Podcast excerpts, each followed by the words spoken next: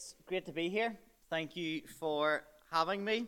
Thank you for the reading there. This evening, we are thinking about the Holy Spirit coming on the day of Pentecost. And what a great passage that is to think about. I know last week you looked at Acts 1, and there Jesus ordered his disciples not to leave Jerusalem, but to wait for the promise of the Father that is the Holy Spirit. And um, G- Jesus said in, in chapter 1, verse 8, You will receive power when the Holy Spirit has come upon you. Uh, you will be my witnesses in Jerusalem, in Judea, Samaria, and to the end of the earth. And we come now to Acts 2, which was read for us. And the disciples were together in Jerusalem, waiting just as they had been told. Pentecost was a large Jewish feast um, where people would come and bring gifts and offerings to the Lord. And at this time, Jerusalem was filled with Jews from all over, with different languages and different nationalities. And we got a little flavor of that in a few of those verses in the reading. And as this feast was carrying on, everyone was doing their bit in this feast. Suddenly, there came from heaven a sound like a mighty rushing wind and filled the entire house where they were sitting. And divided tongues as of fire appeared to them and rested on each one of them. And they were all filled with the Holy Spirit and began to speak in other languages as the Spirit gave them utterance. So, this is it, okay? This is what they've all been waiting for. The Spirit has come. Wind throughout Scripture is a common way of describing the Holy Spirit. And fire throughout the Old Testament has represented the presence of God. Now, in the Old Testament, I think this is important to see. In the Old Testament, God's presence was with his people corporately through them meeting at the tabernacle and the temple. And on at times, his Holy Spirit was given to certain individuals at certain times for specific purposes. But here, on this day of Pentecost, the Holy Spirit is given, God's presence indwells or fills, God's Spirit is placed within each individual believer permanently. This is a new time. This is a new era in salvation history. God's people are knowing his presence in a way they have never known before because of the work of Jesus Christ. Now we've got to ask what was the result of the Spirit being given here? Well, the Spirit we see from the passage, the Spirit enabled them to speak in other tongues. Now, why did they need to do this? Well, again, we saw it in the passage. There were Jews from every nation present in Jerusalem. And as they heard the commotion of the Spirit coming, they came together, and the passage tells us they were bewildered, verse 6. Because each one was hearing them speak in his own language, speaking about the mighty works of God. Verse 11. They were amazed. They were astonished. They said, Are not all these who are speaking, are they not all Galileans? You see, people from Galilee, they weren't held in very high regard. They were uneducated. They weren't able to speak in other languages. And so these Jews were looking at them speaking in their language and saying, How is it that each of us are hearing in our own native language? They were amazed. They were perplexed. looking at each other and asking, What on earth does this mean? Well, others just mocked and said, Well, they're, they're filled with wine. Doesn't it seem odd that they cannot recognize this miracle as more than merely humans speaking? I mean, p- people don't just begin to speak another language. Even after years of study of a language, people will still struggle to express themselves coherently in that language. Don't know if any of you are doing languages at school. I did French GCSE and AS level. And during my AS year, we travelled to France um, one summer on holiday. And I was full of it, ready to get speaking in French. And I remember the first couple of days, um, I walked into a bakery and placed my order in my best French. And the French lady there responded to me in perfect English, saying, Sorry, what did you say? Which says a lot about my French, but after that I just resorted to English in my best French accent. But you see, what happened here, it doesn't just happen. Now, some of them blamed it on wine, but think about that. To be filled with too much wine surely isn't going to enable you to express incredible intelligence, such as speaking another language. Rather, quite the opposite. This miracle was a display of the power of God's Holy Spirit. And this is so significant as the gospel began to spread from Jerusalem as Jesus promised by his means, the Holy Spirit, as he promised, to every nation as he promised. One writer asks this question. He says, Is there a power that can make people one without making them all the same? And of course, the answer is yes. And it is here we see the true beauty and power of the gospel. And what we're seeing here in Acts 2 is only the beginning. Jews from every nation gathered in Jerusalem. When you get to Acts 8, you will see the spread of the gospel to the Gentiles. And all of this points us forward to Revelation 7. And there we see a picture of a great multitude that no one could number from all tribes and peoples and languages. They're standing before the throne of God in all their diversity, together with one message crying praise to God. And we got to see that Acts 2 is absolutely key to this because without the Holy Spirit, the gospel would not spread. So, the primary lesson that we take from Acts 2 is that the Spirit was given to enable God's people to preach the gospel. And this happens, this will happen regardless of circumstances and regardless of opposition. We see even in verse 13 that there was opposition to this display of power, and then we see how does Peter respond to this opposition? Well, he stands up and he begins to preach. And it is as he preaches, that is, as he presents the truth of who Jesus is in the power of the Spirit, that 3,000 turn to Christ and are added to the church. This act of speaking in tongues came about by the power of God to enable evangelism.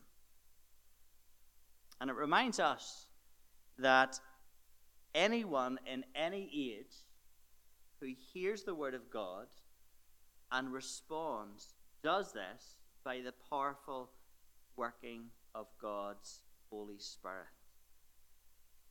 Pentecost is about God enabling his people by his power to complete his mission. Now, let's take a moment and think what this means for us today. Firstly, I think it's helpful to clarify what may be obvious to some and perhaps not to others. Here's a question How do I receive the Holy Spirit? How do I receive the Holy Spirit? Allow me to read just another couple of references that I think are helpful here. The first is Romans 8, verse 9. And there, Paul writes Anyone who does not have the Spirit of Christ does not belong to him. So, in other words, if you are a Christian, you have the Holy Spirit. If you're not a Christian, you do not have the Holy Spirit. You cannot be a Christian and not have the Holy Spirit. Here's another reference. This one is from Ephesians chapter 1, um, verses 13 and 14.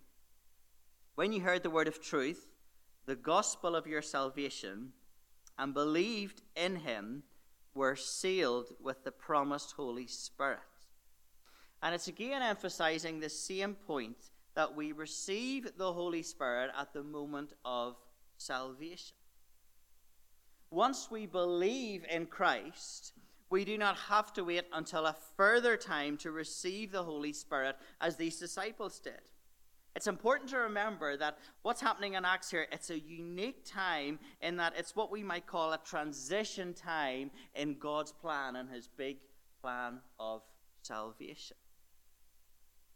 So if you are here tonight and you are a Christian, you have the Holy Spirit living within you all of the time. There isn't a second of your life you do not have the Holy Spirit. Do you know that? Are you aware of that? Do you know how privileged you are that the God of heaven has come to dwell within you?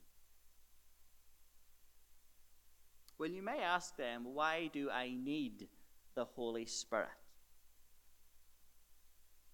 There may be different answers, but the answer from Acts 2 is that you need the Holy Spirit to be a witness. That is, to be involved in evangelism. You have been given the Holy Spirit, you are empowered in your life for the ministry of proclaiming the greatness of God. You have been given everything that you need to be a witness of Jesus Christ. Wonder how you feel about that.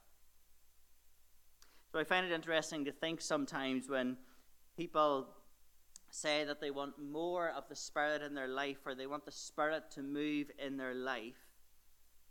I wonder what it, what's in their minds they're thinking. Is it that they're wanting to speak more and more effectively about Jesus Christ? I wonder if you're a Christian, when was the last time you spoke to an unbeliever about Jesus. Perhaps it happens not that often, but I wonder what might hold you back from doing that. I wonder perhaps do you think of all the reasons that maybe that particular person you're thinking about who needs to know about Christ, but maybe you're thinking, well, there's just too many reasons that they won't change. Or perhaps you're thinking of your own limitations. I, I'm not great at speaking to people, and I'm not great at persuading people, and, and so forth.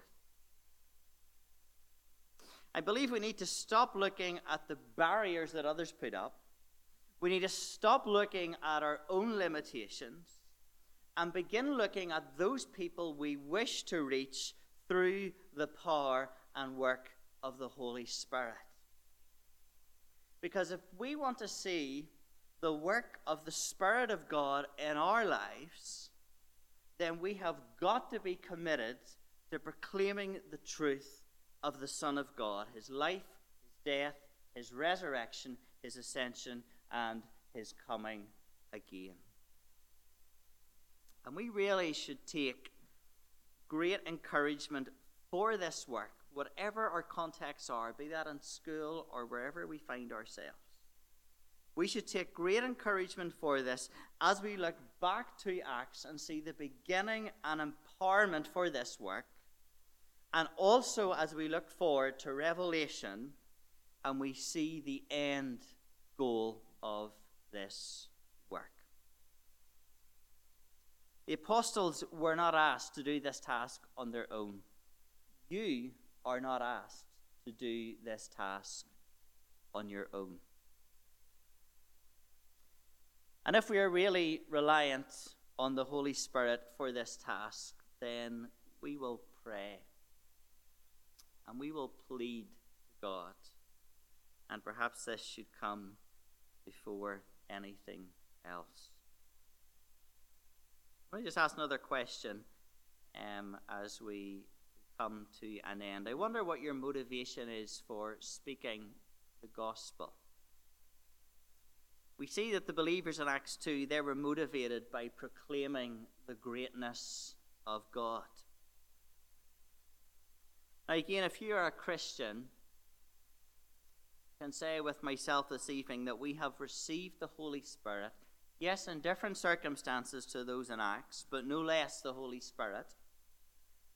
And we should be no less in awe of what God has done.